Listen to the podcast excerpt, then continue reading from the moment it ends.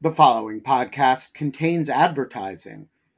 To access an ad-free version of the Lawfare podcast, become a material supporter of Lawfare at patreon.com/Lawfare. That's patreon.com/Lawfare. Also, check out Lawfare's other podcast offerings, Rational Security, Chatter, Lawfare No Bull, and The Aftermath. Small details or big surfaces, tight corners or odd shapes, flat, rounded, textured, or tall. Whatever your next project, there's a spray paint pattern that's just right. Because Rust-Oleum's new Custom Spray 5-in-1 gives you control with 5 different spray patterns. So you can tackle nooks, crannies, edges, and curves without worrying about drips, runs, uneven coverage, or anything else. Custom Spray 5-in-1. Only from Rust-Oleum.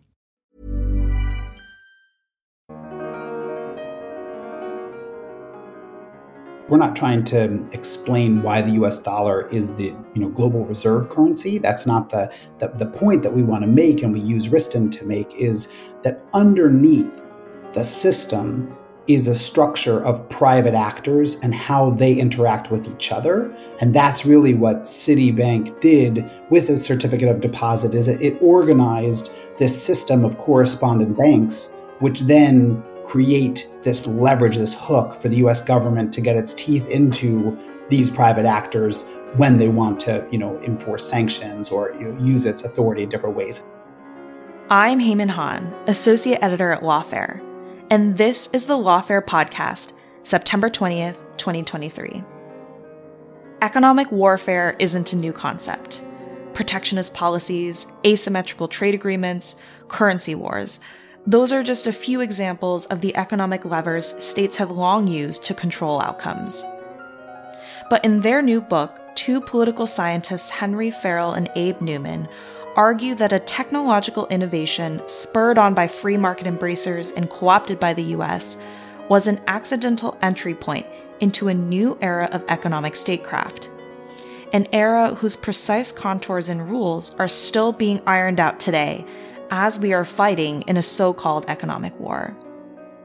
I talked to them about how this weaponization came to be, how US national security objectives are bleeding into economic warfare, and what policymakers might focus on in trying to ensure that the economic web that the US currently sits at the center of is not ravaged by its own power. It's the Lawfare podcast, September 20th, A Weaponized World Economy, with Henry Farrell and Abe Newman.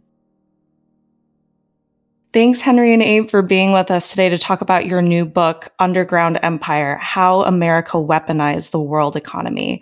Can you tell us what it's about, just to get us started?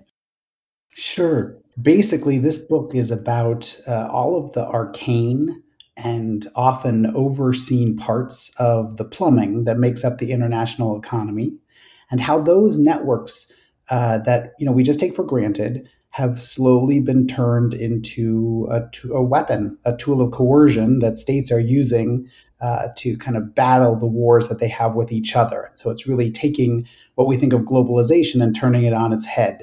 Instead of this thing for just peace and prosperity, it's turned as a part of how states conduct coercion and conflict. Abe, are you saying that globalization is a lie? The Lexus and the olive tree is gone now. Well, I think we want to say that, there was a naive view that, of course, Thomas Friedman, he had that world is flat. The world is a web, not a wall, not the separation between great powers. And we want to say, look, that and at the center of every web is a predator. It's a spider. Mm. And they use that web not just to disperse power, but to concentrate power. And so we do want to say, look, the way globalization is constructed is not to decentralize things. It often centralizes. So if you think about Apple or TSMC or JP Morgan, there are these companies, they're not trying to, disperse power. They're trying to concentrate the rents that they can get. And now states have woken up to that, particularly the United States, and they're using that structure, the way the networks are organized, to fight their battles. Yeah. Very fair. Thanks for taking me on that. So I'd love to start by talking about what the preconditions for empire are. Obviously, you start your analysis with the story of Walter Wriston. Can you tell us a little bit more about what he did in the late 1900s and what you think was needed for the world economy to be able to be weaponized in the way that you argue it was? So discovering Walter Wriston was, I think, one of the moments where the book really began to come together for us, because you can think of him, if you wanted to be pejorative, as a proto-Thomas Friedman, but I think he was much more than Friedman, which is not to say that Friedman is nothing, but Friedman is somebody who, in the end of the day, is a commentator, and Wriston was somebody who commentated and who thought, and who clearly came from a strongly libertarian, anti-government perspective. He was one of the members of the Mont Pelerin Society, which is, of course, a famous society where Hayek and other people looked to try and push back the power of government. Wriston was not only an intellectual, though, but he was a doer. He was the CEO of Citibank. And if you look at many, many different aspects of globalization, he was there. And I think in particular, if you look at the financial aspects of globalization, he was somebody who, as the CEO of Citibank in the 1960s and even before the 1960s, he was somebody who was pushing very, very strongly to try to create a global marketplace, which he hoped would be genuinely free of the power of states. He believed that the more that we created these international networks, which would allow finance to flow freely, which would allow trade to flow freely, and then information to flow freely, he was somebody who was very interested in the information economy as well. He believed that this would be a world in which states would be fundamentally disempowered, and he did everything to try and push that. But also, and I think this is the tragedy of Walter Wriston, he was also, of course, a businessman. And in order to try and push forward the interests of Citibank, he wanted to have Citibank at the center of the web. And all other businesses want the same thing, more or less. Inside every lean, hungry entrepreneur, there is a bloated monopolist struggling to get out.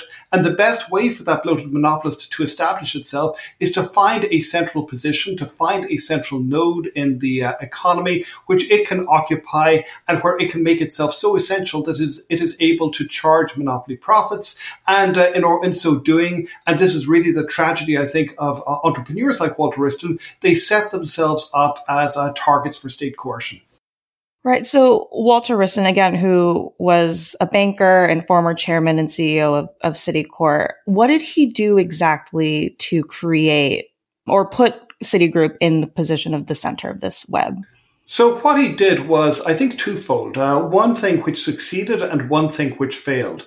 One was that he was one of the bankers who was trying to figure out how to connect the desperate demand for dollars that there was outside of the United States with the supply of dollars in the United States, because this was a time of very, very heavy regulation where it was difficult for businesses to get interest on their deposits, for businesses to make money. And so what he did was he and his people invented this thing called the certificate of deposit, which was one of the key pieces of financial engineering that allowed for the so-called eurodollar market to come into being. And once eurodollars started getting going, this is effectively this supply of dollars which is outside of the United States. Once eurodollars began to get going, you began to see a massive explosion in trade. And of course, you saw various businesses begin to use the dollar as an easy currency of exchange. First of all, if you want, for example, to convert yen into British pounds, there may not have been a particularly liquid market for the conversion. So what you do is you convert yen into dollars and then the dollars into British pounds. And so you have a kind of quick transaction, which allows for you to get paid if you are a supplier who's trying to move goods from the one to the other country. And then sometimes it just makes better sense. And this is something we see increasingly becoming the case. It makes better sense to try and just have both ends of the transaction conducted in dollars. This is easier, this is faster. And so this is one of the reasons that the dollar ascends to international dominance, is because it is such an easy currency of exchange. It is such a big pool. And the fact that euro dollars are there make this possible. But, and this is something that Wriston acknowledges directly, but he doesn't really think through the politics of what this means, when you're constructing this massive euro dollar market, all of these dollars, these are effectively imaginary dollars, which have to be connected to real deposits in real US banks. And that then means that the fact that they have to go through US banks, the fact that they have to go through the so-called dollar clearing system, then means that US authorities have a hook into these transactions if they ever wanted to use it. And the second thing which Wriston does, which he fails in, is he wants to have Citicorp, Citibank, he wants to have it at the nexus of a global financial messaging network. He wants to impose Citibank standards on the rest of the world. And this does not succeed. Other banks run away in horror because they recognize that this would be ceding enormous power to one of their competitors. And the failure of this effort pushes other banks to start converging on the SWIFT network, which, as all of us have discovered in the last few years, is in fact the network that it prevails, but then it too turns out to have important geopolitical consequences. When you say that Wriston was responsible for making or allowing the dollar to really gain the supremacy that it has today, do you think that story starts with Wriston, or maybe earlier with, say, like the Bretton Woods system? Do you think this is a vengeance of the Bretton Woods system that apparently had failed? So there's a lot of stuff happening there. And of course, you can begin, like every story, you can begin in different places depending on what you want to emphasize. And so what we really wanted to get at in our story is a part of the story which hasn't been told, which is really the way in which the centralization of the world economy, the centralization of power in these banks, in the dollar clearing system, and the power that this gives to US regulators has all of these knock-on consequences which people didn't, in fact, anticipate.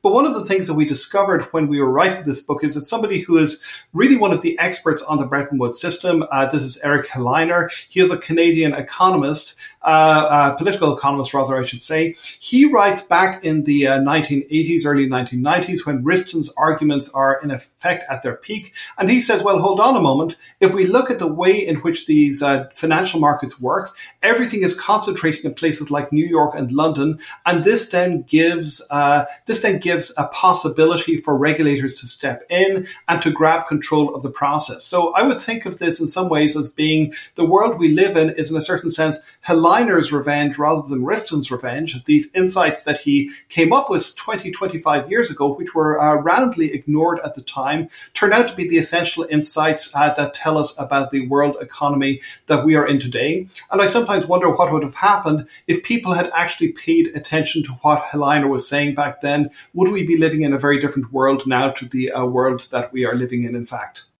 And maybe just to follow up on what Henry said, we do not want, we're not trying to explain why the US dollar is the global reserve currency. That's not the point that we want to make, and we use Wriston to make, is that underneath the system is a structure of private actors and how they interact with each other. And that's really what Citibank did with a certificate of deposit, is it organized this system of correspondent banks, which then create this leverage, this hook for the US government to get its teeth into these private actors when they want to, enforce sanctions or use its authority in different ways. And so the Wriston just story is kind of, he thought he was creating this network of banks beyond government, but by centralizing it into these few key players, it creates this kind of perverse opportunity.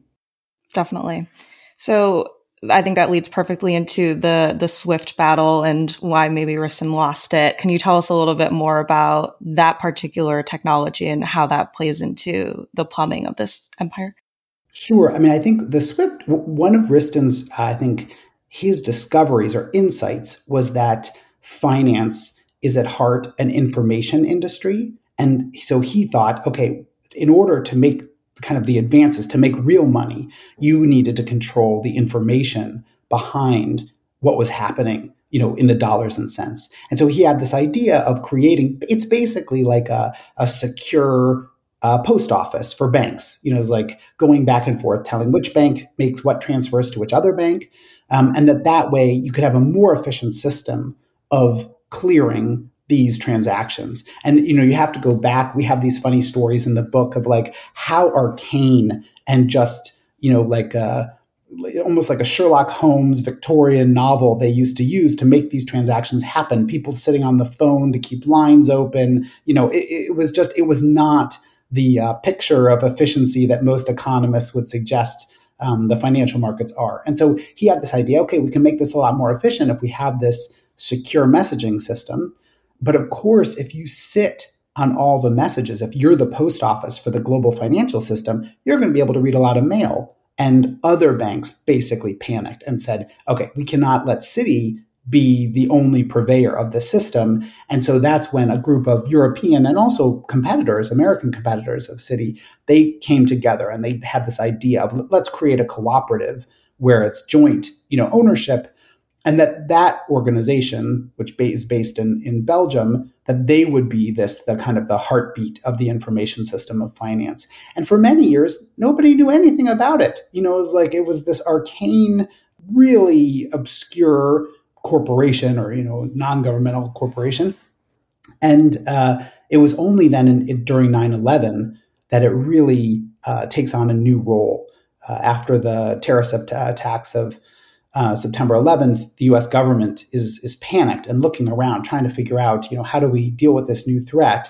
And they see SWIFT and they discover that Wriston's insight about sitting on the heartbeat of the information system could be powerful for them as well.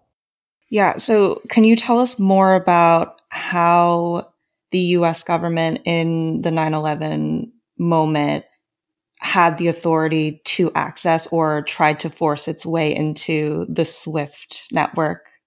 Well, at the beginning, it was an interesting part about the SWIFT system was that it had a mirroring facility. So it kept its data in Belgium, but it also mirrored that data in the United States, in Virginia. And so the U.S. government could just subpoena the organization because it had a physical presence in the United States. And that's how things start. And it's a secret program that, is not really announced publicly until 2006, when there's a New York Times expose that reveals that this has been happening. And that's actually another career story that this is how we got into this whole, this article was we were writing a different book about US and European fights over privacy. And a big part of that fight is this fight about SWIFT and the data. And that's when we were thinking like, oh my God, this isn't just a story about privacy. This is a story about how the global economy has been transformed and this interaction between private networks and state power. So the way that the U.S. would subpoena, for instance, is this going through, for instance, 702? You tell one story in which there's a Reuters reporter who then kind of triggers a DOJ investigation. So when we're thinking about the weapon, as it were, how is it actually effectively triggered in the day-to-day? I know that it's a very shrouded kind of enterprise, but for folks who are trying to understand exactly how you would use the weapon, what kind of triggers and entry points are used regularly? So we don't have any direct information on that. As far as I know, the subpoenas have never actually been revealed. So what we know is primarily thanks to the reporting of people like Eric Lichtblau and James Risen. They may have seen the particulars, but of course, since they're reporters and since they are writing primarily for a public audience rather than a legal audience, they have not revealed this. And also, I should be clear that Abe and myself, we are not lawyers ourselves. So in a sense, what we're doing is we're trying to piece this together as political scientists. And so the debates that we are engaged in are really debates around power and the ways in which power is used and the particular legal authorities that are patched together. We are relying to some greater or lesser degree on legal commentary to find our way through the maze, because we are not ourselves the people who are going to be able to give you very, very helpful specifics on, well, this authority was used, maybe that authority could have been used instead. Perhaps this authority has been overused. That's a story that we would love to see told by people who were actual legal scholars. And bits and pieces of that story have been told, but nobody, I think, has tried to do it in exactly the same way as we have. Perhaps the closest is a book by Pierre-Hugues Verdier, which looks at, it's called Global Banks on Trial, and it provides a law professor's understanding of how it is that the financial system has been used to subordinate U.S. banks.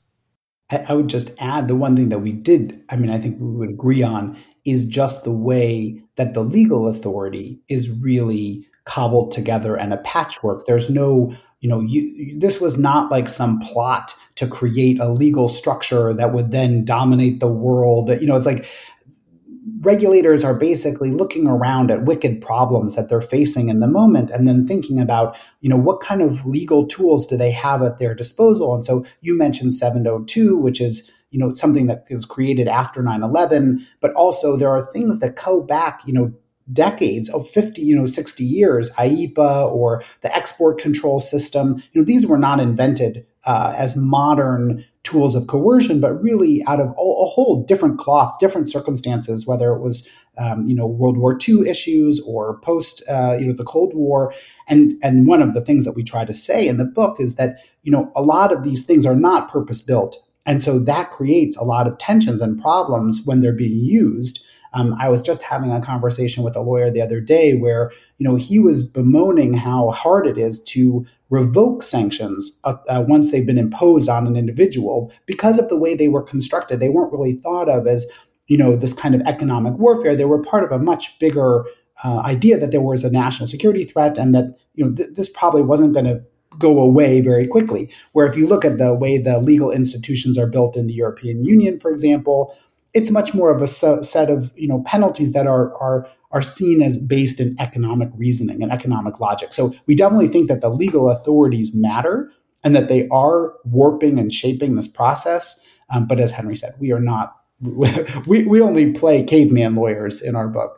Yeah. And just the one thing which I think both the people who are critical of these measures and the people who are in favor of these measures, I think everybody agrees that the law is a mess, that all of this has been patched together, as Abe says, from a variety of different authorities, from a variety of different instruments, some of which have been warped and strained in order to provide the necessary powers, some of which have been reinterpreted, some of which were more or less designed for purpose, but not necessarily designed to fit into a broader architecture. So this is something that from the outside, I think looks to the people who are targeted by it. It looks like some vast monolithic leviathan, some kind of Moloch or behemoth, which is crushing and squashing them and which is a single powerful, terrifying thing. If you look at it from the inside, it's a relatively small number of extremely overworked people desperately rushing from crisis to crisis with a, oh my God, we've got to deal with X. What do we have to hand that can help us deal with X, and trying to figure it out on the fly? So I think that this is one of the arguments for our story is this is not, as Abe says, it is not a conspiracy. This is not a grand master plan. Instead, it is to a very great degree, it is a kind of a accidental construction, or at least a construction where people are, they're putting together the individual pieces of it, and they don't necessarily have the opportunity or the wherewithal to think about how this actually fits together, how this creates in some broader sense a system. Yes, well, we love the dispelling of the deep state myths on this podcast. But I do want to push back ever so slightly to ask, you know, you're saying that these authorities have existed for a while and no one really thought to maybe put them together in this particular way before. But it kind of does go back to maybe an idea that we might be just swinging backwards in this pendulum of protectionism versus free market trade liberalism, kind of back and forth. So does the fact that these authorities can be used in this way kind of suggest that there was or is and has been a kind of intention to use economic statecraft for kind of competitive advantage purposes that can be traced farther back than maybe this kind of haphazard putting together of things? Very short answer to that, which is look for our next piece in Foreign Affairs, which exactly discusses that. It is exactly on the ways in which we or in a certain sense, we're seeing something that looks on the surface like a reversion to some of the practices of the Cold War, but in a fundamentally different world, a world which is massively interdependent in ways that the economic world of the Cold War was not. So I don't want to say that much more about this, or our editors at Foreign Affairs will be very, very grumpy. What I will say is that I think that some of these instruments could be used for purposes of economic competition. But as we describe in the book, if you talk to officials such as Kevin Wolf, who was the person who really ran the export control system under the Obama administration, it is absolutely clear that he did not think of his job as being a job of pushing forward American economic interests. What he saw his job as being was fundamentally and profoundly trying to protect the national security of the United States by identifying potential threats such as Huawei and using whatever powers he and other officials could leverage in order to ensure that the national security interests of the United States were protected. And I would just say, these conversations, they go back to Alexander Hamilton. This isn't new sauce for the United States thinking about, that economic interdependence can create national security concerns. I think what we think is different and what is unique in the way that these tools are being applied right now is the global or extraterritorial way in which they're being used. So, the U.S. has done economic statecraft forever. It's very common for it to put, say, we're going to close our market access to you if you don't do what we like. And that was kind of the standard story for much of the post-war period was, basically traditional sanctions.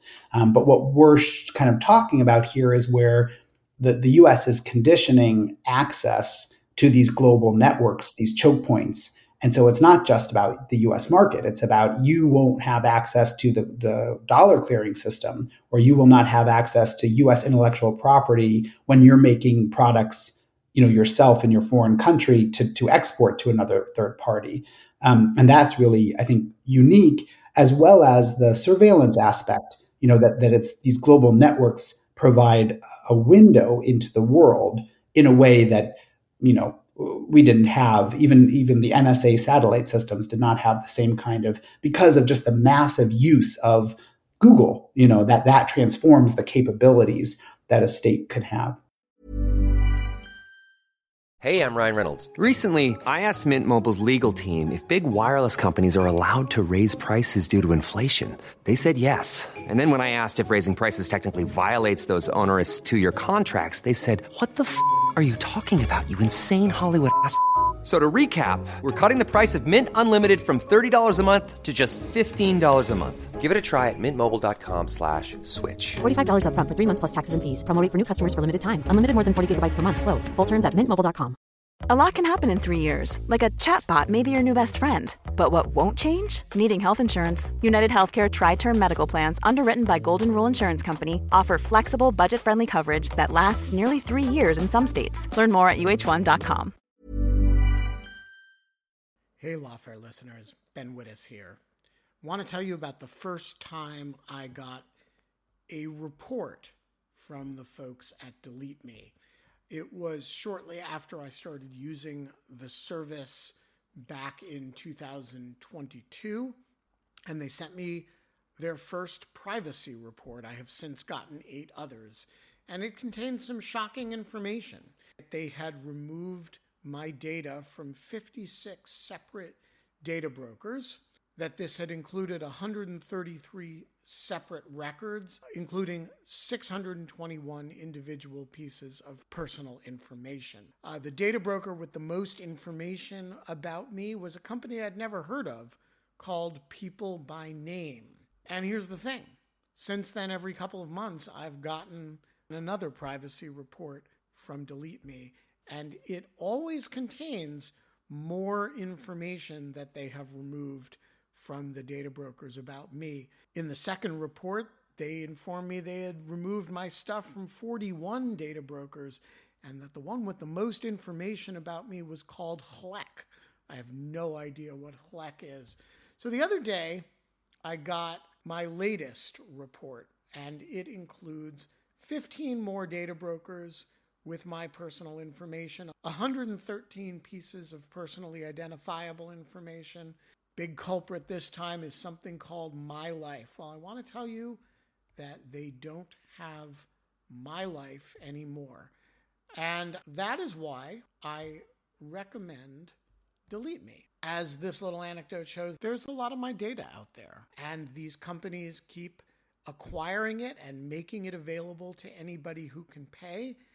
And I have slept a little bit more easily ever since I found a solution to this problem. And I want to stress, as I do every time, that I started using this before Delete Me started advertising with Lawfare. Delete Me finds and removes any personal information you don't want online, and it makes sure it stays off. And that's the point of this little story, that, you know, they keep coming back. You can get it removed once, but they'll put it back. And then Delete Me comes and takes it off again. It's a subscription service that removes your personal information from the largest people search databases on the web, and in the process helps prevent potential identity theft, doxing, and phishing scams. Delete Me sends you regular personalized privacy reports, just like the ones I've been describing, showing what info they found where they found it, and what they removed. And critically, as this story reflects, it isn't just a one-time service. It's always working for you, constantly monitoring and removing the personal information you don't want on the internet. It does all the hard work of wiping you and your family's personal information off the web. Data brokers hate Delete Me, which is why I like it. Your profile is no longer theirs to sell. So take control of your data and keep your private life private by signing up for Delete Me, now at a special discount for our listeners. Today, get 20% off your Delete Me plan when you go to joindeleteme.com/lawfare20 and use promo code lawfare20 at checkout. The only way to get 20% off is to go to joindeleteme.com/lawfare20 and enter code lawfare20 at checkout. That's joindeleteme.com/lawfare20, code lawfare20. I want to go back just quickly to the delineation between national security and economic advantage. So Treasury Secretary Yellen said back in April, "Let me be clear, these national security actions are not designed for us to gain a competitive economic advantage or stifle China's economic and technological modernization. Even though these policies may have economic impacts, they are driven by straightforward national security considerations. We will not compromise on these concerns, even when they force trade-offs with our economic interests." So I want your reaction to what she said here in two ways. First, do you think that there can be quite a clear delineation between national security interests and economic interests? Or what do you think about trying to separate those two ideas?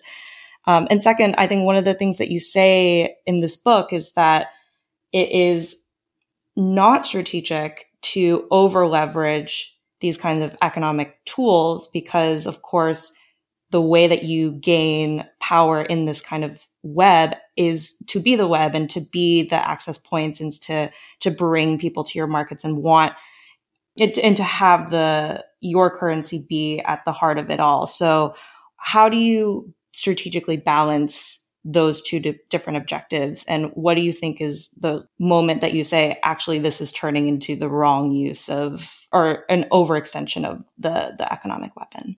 These are two great questions, and they do go together to some important degree. So when we think about economic versus security, my sense is that Biden administration officials are completely sincere when they say this. They are completely sincere in their desire to do this. And also, given that many of the authorities that they're using are effectively national security authorities, because there is not a particularly well-developed economic security apparatus in the US, to some extent, they have to do this. Equally, it's very, very clear that you see a lot of pressure from businesses who see this as being a possible source of advantage for them. There is no doubt that businesses are lobbying the US government to say, well, have you looked at this threat? Have you looked at that threat? And whatever.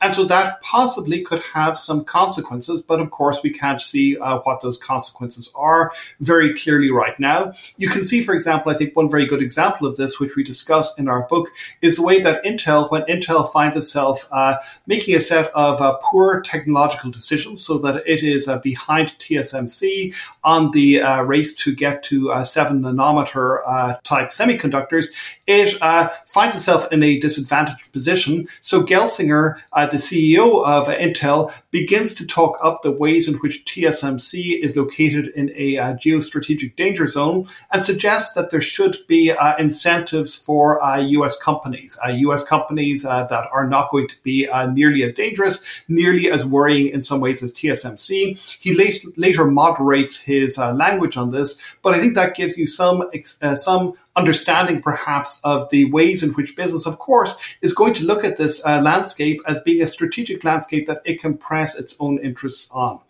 I think that the bigger and more profound question is the one that you point to, which is the question in a sense that I think is one of the motivating questions of our book, which is, here's how we would put it. Can the US credibly commit to use its powers only up to a certain point and not beyond that point?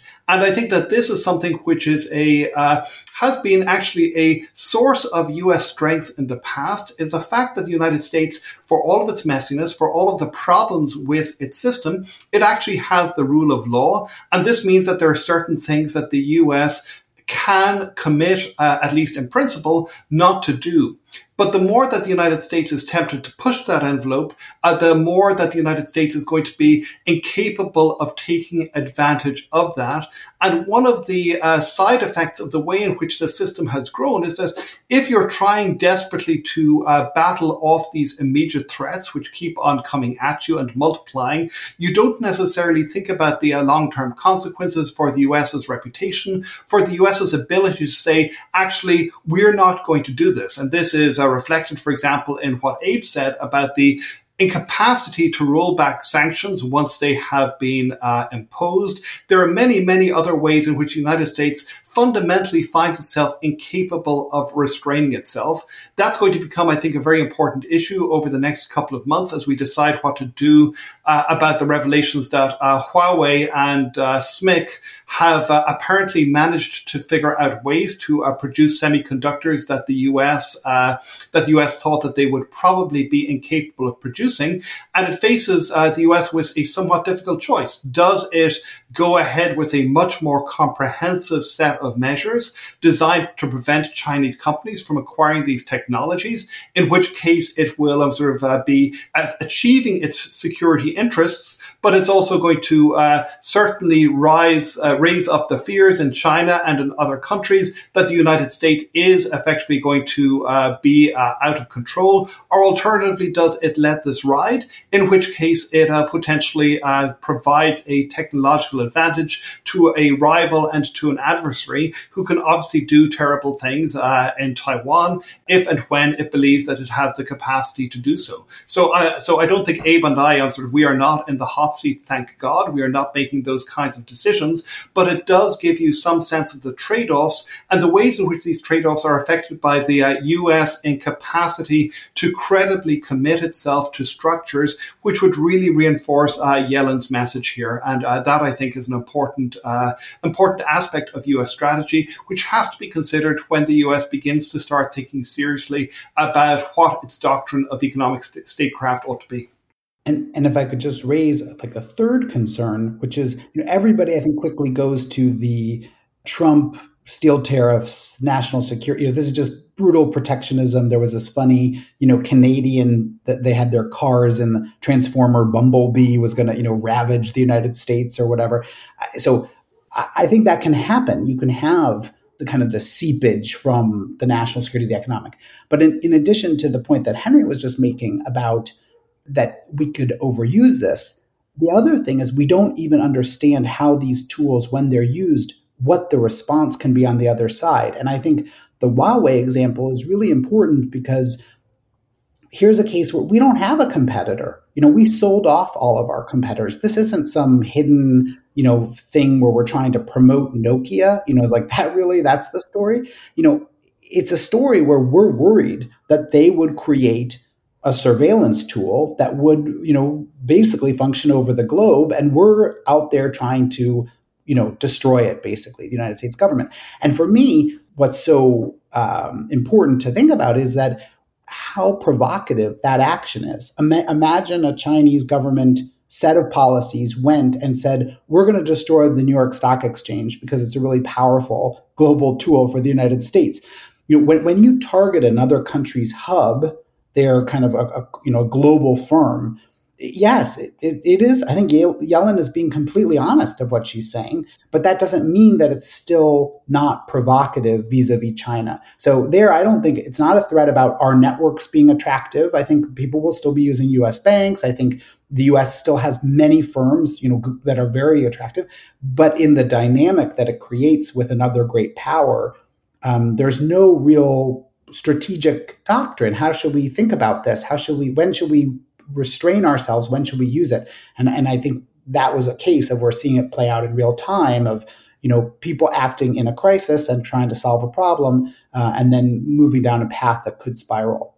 Yeah. Thanks for bringing up the case study of Huawei. And just that to me suggests that a part of economic statecraft and part of your story as well is the kind of agreements between the US and the EU on data transfers and surveillance generally. Do you have thoughts on the kind of coordination between economic actors generally and the privacy folks moving forward in terms of how the kind of economic doctrine needs to align with different aspects of like US security measures? So this talks to our previous book of Privacy and Power, which, as Abe said, is the inadvertent parent of the project that we're now engaged in, because we started looking at these questions. And as Abe said, we just saw that there were all of these networks which seemed really boring and functional and people weren't paying attention to them, but were in fact becoming the locus of power struggles. And the rest for us and for our careers as public commentators is history. What I would say, I think, is that the dilemma that the United States faces here is that it is really hard for the US to give the kinds of strong guarantees that would really solve the problems that it faces with Europe. So we have seen another agreement being struck. I think that there are not a huge number of people who are particularly confident that that agreement is going to stand the test of time. Max Schrems is gunning for it, and there's going to be another ECJ decision. And if I were a betting man, I would not be laying long odds on the ECJ deciding that, yes, this agreement, which differs in detail, but not in profound and fundamental structure from previous agreements, I don't think that the ECJ is going to be particularly happy with it. So I think that what we could see, but this would require a very different US approach and also would be very difficult, I think, given profound European nervousness about the election of Donald Trump in 2016 and all of the things that we're familiar with as a result of that. I think that you would have to see a much deeper form of legal integration between the EU and US, in which Europeans fundamentally had some degree of genuine privacy rights under US law, and obviously there would have to be some reciprocity involved in that arrangement. This is something which I think would be a very, very difficult pill for the intelligence community to swallow. We saw, I think, in, so we describe it in the book, how it is that when you see the former head of the NSA, Michael Hayden, somebody raises it, it's Orrin Hatch, as I recall. Somebody raises the prospect of why do we give privacy rights for foreigners, and Hayden describes his contempt for this ridiculous suggestion. More or less, the Fourth Amendment does not apply to non-US citizens. So to hell with their privacy rights. As far as Hayden is concerned, it is game on if US interests are at stake.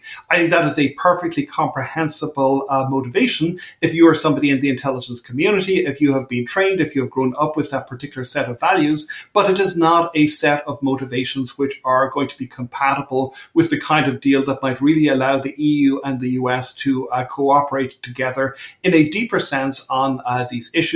And instead of the current arrangement, which obviously there's a lot of informal alignment that happens between the US and different national intelligence agencies in Europe, but this is perpetually under legal threat and under political threat as well, because nobody likes to see their privacy being invaded by foreign countries. I agree completely with Henry. The only thing I wonder about is that, the Hayden quote was, he was very focused on 9/11 and this threat of terrorism. And I think right now the national security focus has shifted towards Asia and to China in particular. And so you could imagine a rethink where people say, how do we create a system that promotes confidence that you're not just basically that there's a rule of law in global information systems. And you could imagine the US government saying, we are going to basically legalize pledges that were made under presidential kind of directives, turn them into law, and say, amongst, NATO partners, or, that you could create a group of people where you guarantee these kind of rule of law for information in a way to stand up as an alternative to China, where the system is just, it does have more surveillance threats. I think there's often this like, well, the US is just like China. And it's like, no, it's not just like China. We still have all these legal processes that are in place to make sure that there's not just rampant abuse of how information is used. But I think the more that we could create constraints on our ability to do that and to show that to the world, then the better off we would be and the more persuasive it would be in this kind of competition between systems. And so my plea would be, hey, that perspective was more about global terrorism, but really we have a different one now. And we can imagine a world where creating a Western set of privacy guarantees would help us in our national security. Right. And I mean, this speaks to the kind of meta conversation of whose world are we building? And, China would argue that it's, again, kind of a rigged world. How do you see the international organizations or international regulations working into this? Do you think that there is a role to be played by a larger overseeing mechanism that might be kind of intrastate, or is it really incumbent and is the impetus on the US to kind of self-enforce and create these rules and show the international community that it will be interacting in this way? So, I think fundamentally these powers that we're talking about are unilateral powers. It's whether the US or China or the European Union uses them, they are using kind of domestic legal authority to have transnational or global consequences. I don't think there's going to be a P5 consent to using economic coercion. That I think that is unworkable. But I do think that there is a role for international organizations, and we're already seeing that. So the most clear development was the G7 in their meeting in Japan in the spring. They set out kind of a cooperative economic coercion response framework, and the idea was, if members of the G7 are threatened, that they would coordinate together to respond to that. And it was clearly a Japanese initiative that was trying to push back against potential Chinese economic coercion. But I think on a broader level, what I think is the most important is to have a set of kind of legal conversations at the international law level. So this could be in working groups at the UN, not about P5, but just, in like a committee on economic coercion where people come up with the ideas of what is acceptable and what isn't acceptable. There's no way you're going to be able to, constrain the United States, China, or the European Union perfectly, but you can create a more accountable, transparent, and political conversation that creates, discipline on actors that overstep. And right now, I think that in many of the actors, they don't even know, they haven't fully thought through what the parameters should be. So I think having those kinds of legal dialogues at the international level and in international organizations can help flesh that out. And it would help the national actors as they're using these tools to think through, okay, what is responsible use and where should we draw the line? Just to emphasize the last thing that Abe has said, I think is super duper important, which is that it really is when you're confronted with these questions, when you're talking to outsiders, to people in different systems, that you really do begin to think about your own system in a different way and what your interests are and what kinds of things you should or should not do. And that conversation, it may be happening in very off-the-record ways right now, but certainly there isn't much in the way of public evidence of that conversation having consequences if it does exist.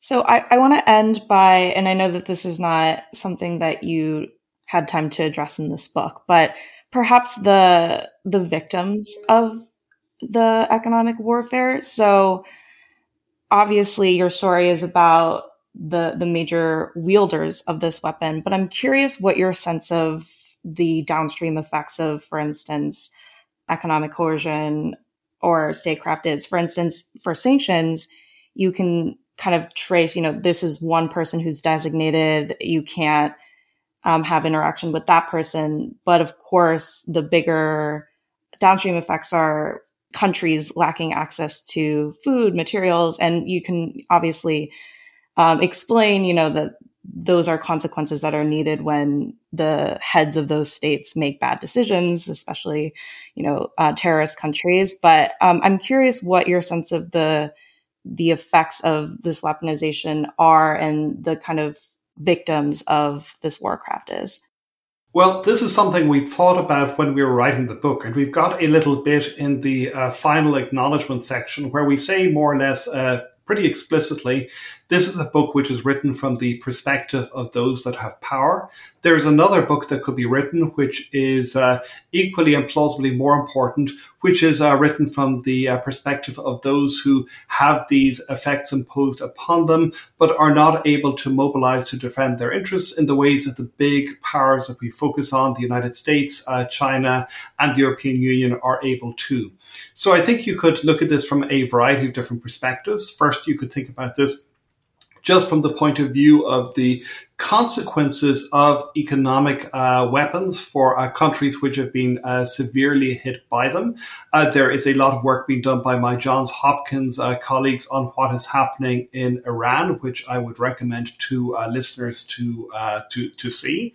This is important. And also sometimes the perverse consequences that sanctions can have. So that one of the consequences, if you are targeting the legitimate economy, is that you may empower actors such as in Iran, the Revolutionary Guard, to take more and more control of what is actually there. And this is something which I think, you know, certainly there are technical discussions around it, but the extent to which this actually reaches discussions about grand strategy, I'm very, very unsure that people really are systematically integrating these possible effects in.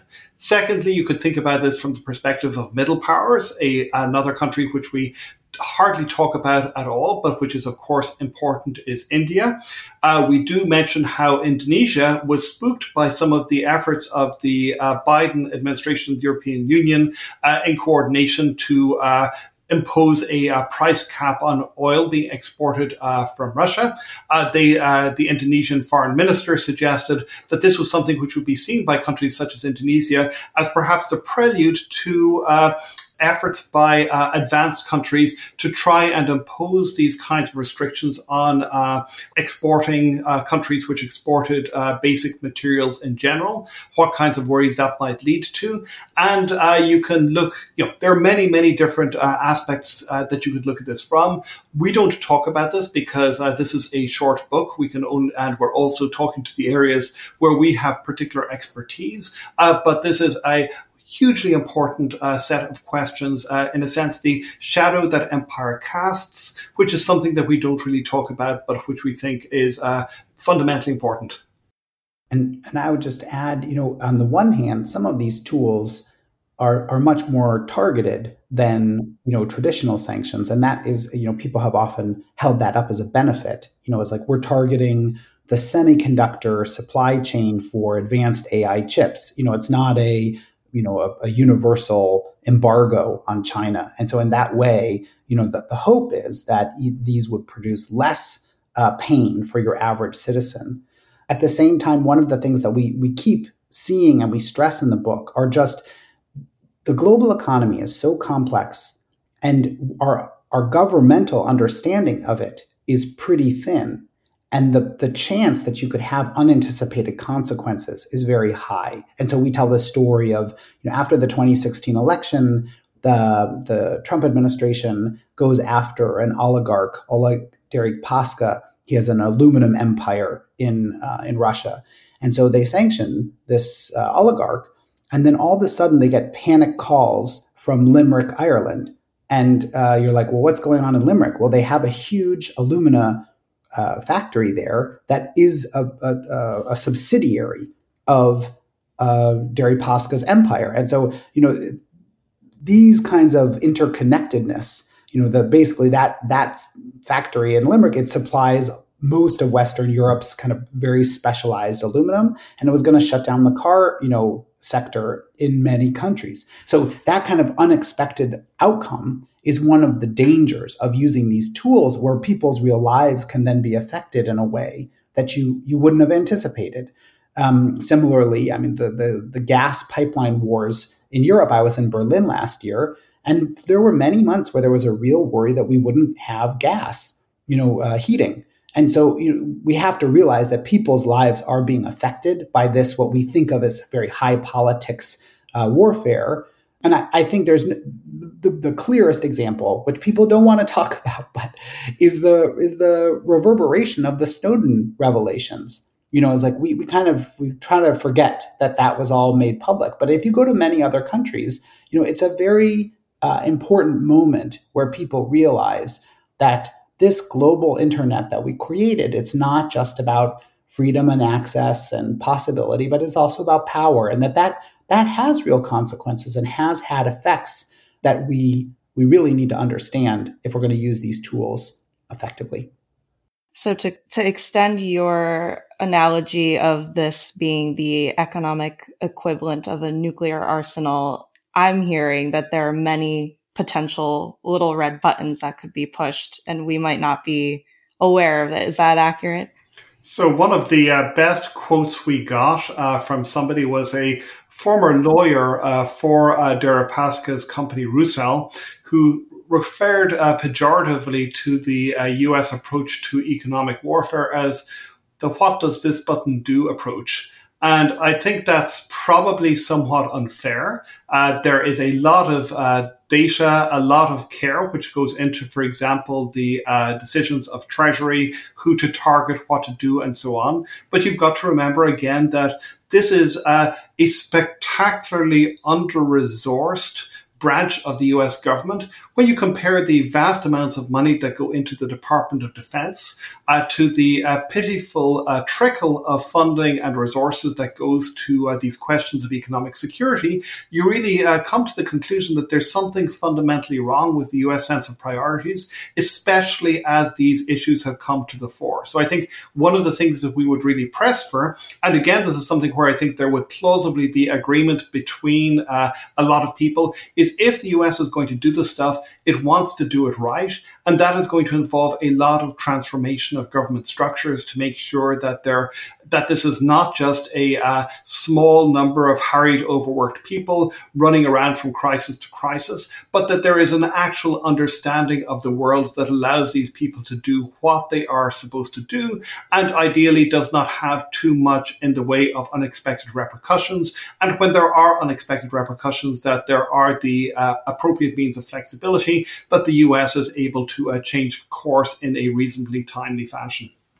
And is there any sort of red flag for either of you when it comes to this kind of warfare? It strikes me that this is, you know, ambient, ever going in the background. Sometimes it comes to the fore more readily. What would be a sign for you that we are engaged in a kind of point of no return type of economic warfare?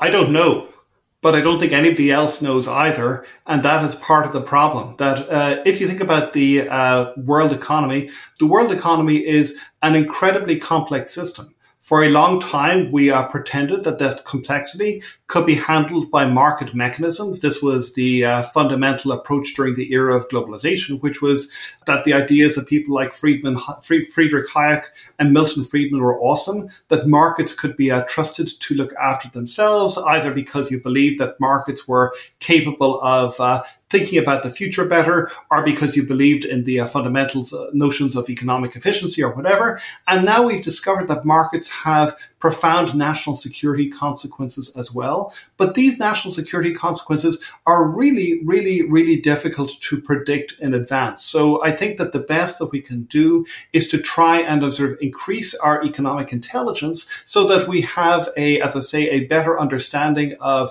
what it is that we're doing. And I think extreme caution when it comes to pressing buttons that look as if they might plausibly be the red buttons that will lead to the equivalent of Holocaust or of major consequences in interactions between great powers. And just to put a nail on the head there is that the stakes are very high. It's like we have a global economy that provides so much to the societies of the world. If you think about the number of people that have been lifted out of poverty in the last 30 years, it's amazing. And that's what's at stake right now. That kind of, if we go past a tipping point where economic security overwhelms market interactions, then you could really see a pulling back that would threaten all of that. And so I think the main point at the end of the book that we're trying to make is to say, we don't want to risk all of that. We need to come up with a set of kind of guiding principles so that we can save the majority of globalization, even while we recognize that there are these vulnerabilities and threats. And so that's kind of what we're hoping to do is in the foreign affairs piece Henry mentioned is lay out some of those ideas. Well, that's great. Thank you so much. We'll leave it there. Thanks again for your time. And I'm looking forward to having folks read. Thank you so much. Thanks again. This was a great conversation. The Lawfare podcast is produced in cooperation with the Brookings Institution. You can get ad-free versions of this and other Lawfare podcasts by becoming a Lawfare material supporter at patreon.com/Lawfare. You'll also get access to special events and other content available only to our supporters. Please rate and review us wherever you get your podcasts. Look out for our other podcasts, including Rational Security, Chatter, Allies, and The Aftermath, our latest Lawfare Presents podcast series on the government's response to January 6th. Check out our written work at lawfaremedia.org. The podcast is edited by Jen Pacha-Howell, and your audio engineer this episode was Jay Venables of Goat Rodeo. Our music is performed by Sophia Yan. As always, thank you for listening.